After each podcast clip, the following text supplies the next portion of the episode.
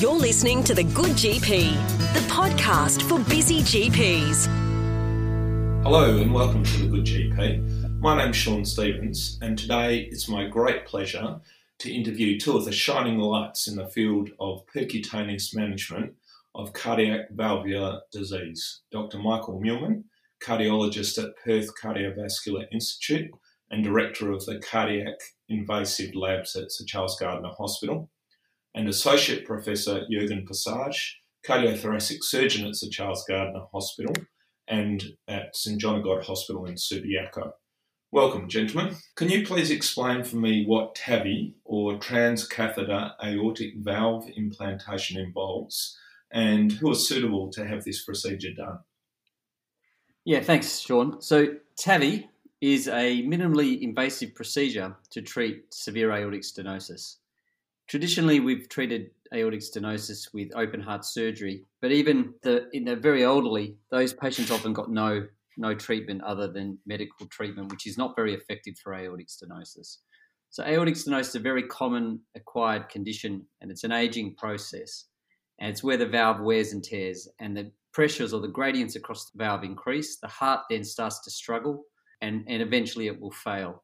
And TAVI is a procedure that we can now use where to insert a new bioprosthetic valve at the annulus, which is where the old valve is. So, with traditional open heart surgery, the valve would be removed surgically and the new valve is sutured in. But in transcatheter aortic valve procedures, the valve is put in via a percutaneous route, most commonly via the femoral artery. Being an interventional cardiologist, we're very, very comfortable using femoral approach, and uh, the sheath is put in via the femoral approach, and then the valve, which is prepped in the lab, is then loaded onto a catheter placed via the sheath uh, up to the annulus where the old valve is, and then the new valve is either expanded slowly or with a balloon, and the old valve is moved out the way. The new valve then starts to work straight away. The procedure can be done under local anesthesia or general anesthesia. The patients are usually up and mobile later in the day, and most patients, even the very elderly, can go home the following day. So, in terms of what patients we would choose, these patients have severe aortic stenosis, and this is an echo diagnosis, usually where the gradients are greater than 40 across the valve, or the aortic valve area is less than one, and they are symptomatic. There is some controversy about doing severe aortic stenosis in asymptomatic patients, but the predominant patients that we look at are, are quite symptomatic.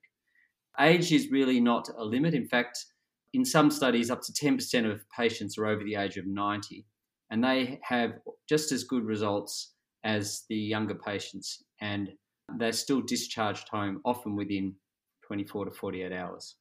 Well, it's amazing technology. Basically, you can do patients that have a lot of other comorbidities that you can't do via open means, and they're in and out of hospital far, far quicker with great results. Yeah, so when the studies first started over 10 years ago. They took very uh, elderly patients with lots of comorbidities who were not surgical candidates. But over time, we're now taking patients who are low risk and who are certainly suitable for surgery. And this is the growing field. At the moment, uh, in some, we're certainly doing the intermediate to high risk, and uh, we're looking now towards the lower risk. And this is something that will come in the near future. And it's led to this uh, heart team approach where we each patient is presented at a, a meeting where there's a, an interventional cardiologist and a cardiac surgeon, as well as other physicians, and we look at each case, both the technical and anatomical aspects, but also the patients themselves,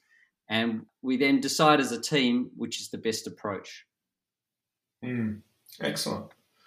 So, Jurgen, I believe you do these procedures with Michael. Can you explain for me why there's both a surgeon and a cardiologist in the cath lab together? Well, Sean, in fact, that is not always the case. Um, our team, I think, in the state is quite unique in that that's uh, the case in most cases we do. As Michael pointed out, traditionally, patients with aortic stenosis were treated with surgery. And there are many patients that we see that we feel the risks of surgery are such that we don't feel comfortable offering them surgery. So, as a surgeon, I actually was looking for alternate ways to treat those kind of patients.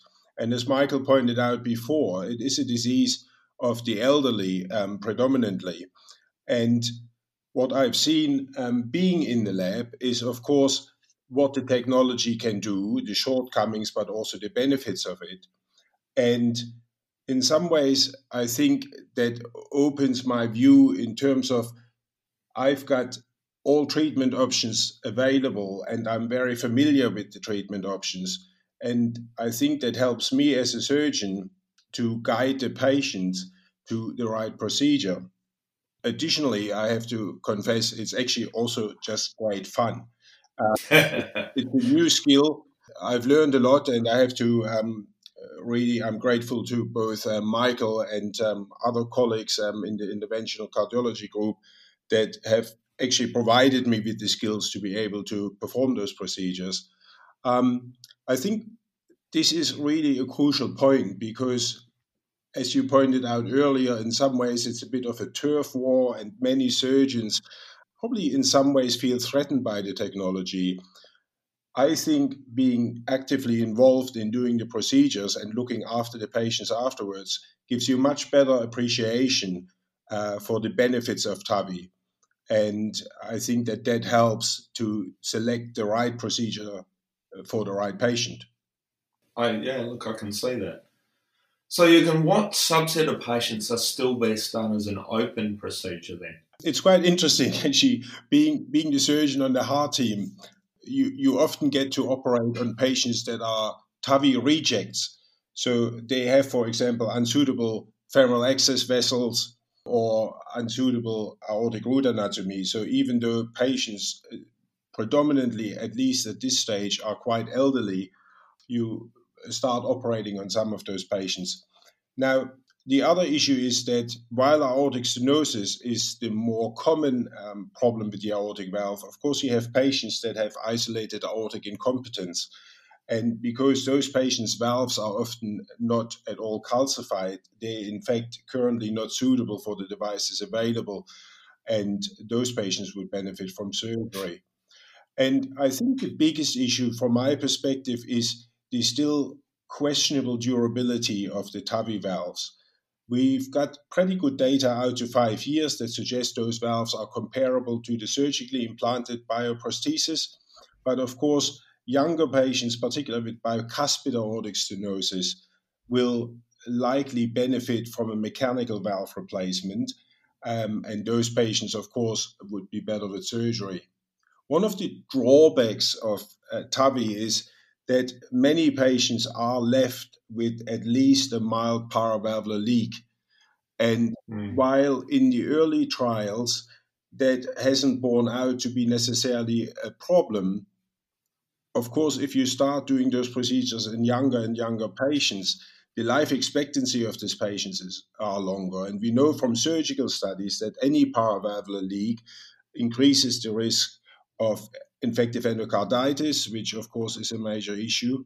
And so I think really age is probably a big uh, component or while age itself might not be the right um, parameter, maybe what we need to look at is life expectancy. Yeah. Patients that come into the office that are in their late 70s but have no comorbidities, they will be up and going after TAVI a whole lot faster than after surgery. And the question, of course, is those patients might well have a life expectancy beyond 10 years and mm. in that situation, the question is whether those patients are still better off having surgery with a view if their surgical valve degenerates um, than having a valve and valve TAVI procedure um, when they are in their 90s. Mm. It's all fascinating stuff, isn't it? Yeah, it'd be interesting to see where this uh, plays out as as time goes on. Michael, mitral valve disease, uh, very different kettle of fish. In our discussions, you were telling me it's a lot more nuanced uh, and controversial when treated by a percutaneous approach. Can you tell me what procedures are available and which patients are suitable? Look, it's we're looking at a different group of patients and a, and completely different pathology. So the mit- mitral valve is often leaky because it's a functional leak. And what that means is over time, if you've had damage to the left ventricle, be it through myocardial infarction or, or other, it, the ventricle itself can dilate and the ventricle itself doesn't work well. And then the annulus dilates and the, the valve will leak. So we're looking at often these patients have very poor ventricles to start with. That's in the functional group. Then there's the degenerative group, which is uh, more of the mitral valve prolapses. I think it would be fair to say that if the patient is a good surgical candidate and has a degenerative valve, they're probably better off in Jurgen's hands on the operating table. So what we do with the with one of the, the procedure that's most uh, used with percutaneous option is called the MitraClip, and that is a uh, a clip that's used to bring the leaflets. There's two main leaflets of the mitral valve. That you bring the leaflets together, and what they do is try and reduce the amount of leak there is. Now, with a surgical procedure, you will reduce a leak to zero, but in the mitral clip, you're often trying to reduce it by one or two grades. And what we see is these patients uh, who are often patients who are presenting to hospital very frequently with exacerbations of heart failure. They have less admissions to heart failure. They have improved quality of life and improved symptoms.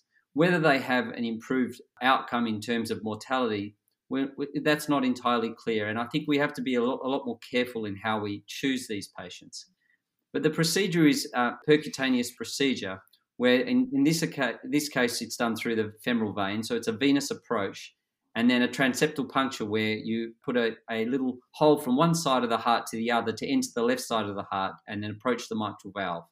So the clip is the most commonly used percutaneous option, but in the m- more recent times there have been valve replacements done entirely via percutaneous approach, and this is more it, it's less mainstream, but it is coming, I suspect, and I think we will be using it more and more in these in frail patients that are unable to have surgery. Okay, thanks. Yeah, sounds like it's evolving, uh, and it's you know, a few years behind where the aortic valve therapies are at. So, Michael and Jurgen, what do you see as the GP's role in the management of mitral and aortic valve disease? Perhaps if I could ask you first, Michael. Yeah, look, I think the, the GP has the important role of trying to identify patients with valvular heart disease. These patients are going to have murmurs, and that's how they're picked up.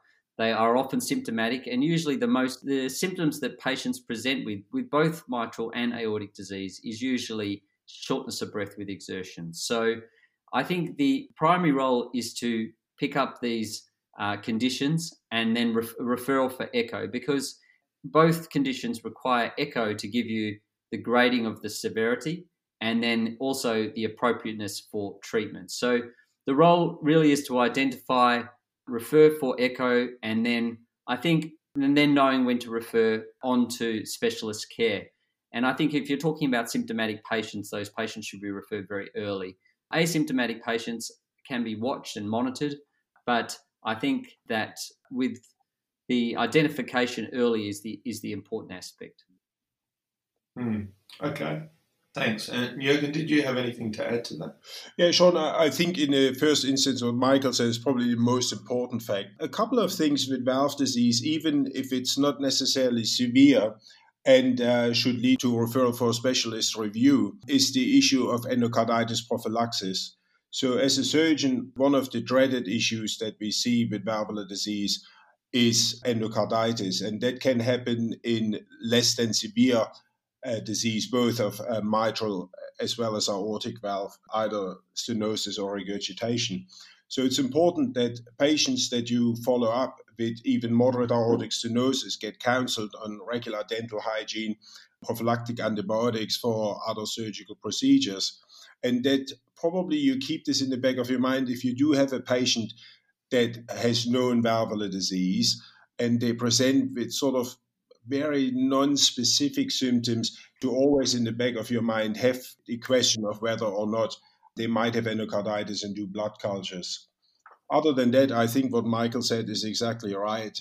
Listening to patients' hearts is uh, really quite important. And it is so often that I see patients, and when you take the history and ask how their valvular disease was identified, is that many patients say, Oh, listen, I I changed GPs, and the new GP sort of had to listen to my heart and, and found a murmur. So I think I would stress that physical examination, in particular of patients that might be new to your practice, um, including auscultation, obviously, um, is useful. And if you do hear a murmur, I think you ought to organize an echo just to have a baseline.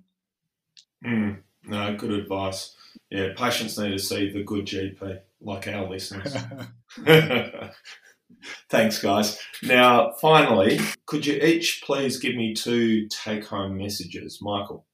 Yeah, uh, look, I, I, guess valvular heart disease is common in, in this aging population, and now we have effective, minimally invasive treatment. And, and secondly, I think that as this uh, our experience with these devices increase, and as the data data comes in uh, against traditional surgery, I think we're going to see that these devices are going to expand, and we're going to use them uh, in a broader group, including younger patients. Yeah. My take home message is uh, send a patient to somebody who can offer either a minimally invasive approach, as in uh, TAVI, or surgery, um, and find a team where surgeons are actively involved um, in the decision making because I think that leads to better patient selection. And while I completely agree with Michael that I think the space of TAVI and uh, mitral percutaneous interventions will expand in the future, it's a bit like the stories with stenting and bypass surgery. When stenting first started, uh, we thought that bypass surgery would completely disappear while we've now seen a bit of a resurgence of bypass surgery because in patients with more complex disease, that clearly is the better option. And I expect that the same will happen with those percutaneous valvular procedures, that we have a better understanding of the pros and cons of all. And hopefully, in time, we will have better solutions also for the mitral space and hopefully be able to treat more patients. Great. Look, Michael, Jurgen, thank you so much for your time today. And um, I really look forward to seeing where this area of medicine moves forward because I think it's a, it's a really, as you say, Jurgen, a very fun and exciting area. So thank you both. Thanks, Sean. Thanks, Sean, for giving us the opportunity.